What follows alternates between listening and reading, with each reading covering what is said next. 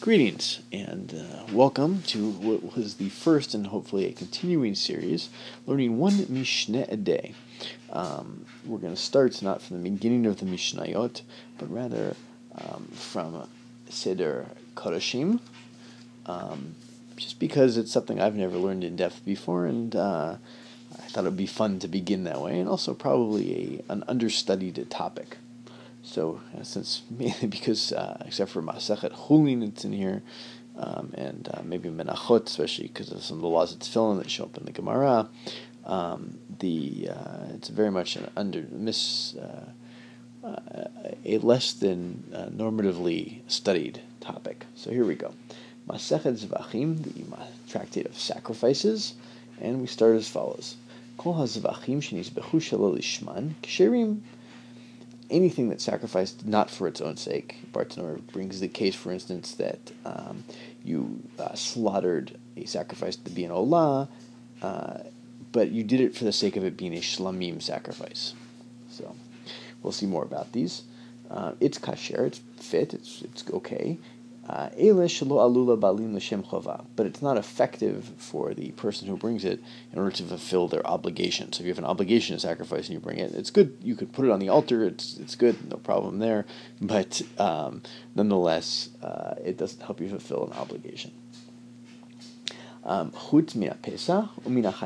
The exceptions are the Pesach sacrifice, the Paschal sacrifice, and a sin offering. Uh, Pesach bizmano ve'achatat becholzman. And for the Pesach, of course, this only applies at the time when the Pesach is supposed to be brought. If you bring a Pesach, uh, something else uh, during the year that uh, for the or the Pesach for the sake of something else, um, it's okay. Um, and uh, as long as it's not for Pesach, but the chatat at any time, because chatats are uh, chatat sin offering is uh, applicable. Assume at any time, so perhaps that's why.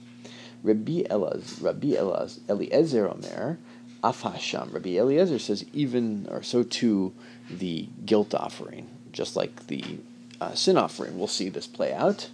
Um, so, uh, here we go. Pesach bizmano ve'achatat ve'ha'asham bechozman. Right, the Pesach in its time, and the sin offering and the guilt offering at any time. Amar Rabbi Eliezer.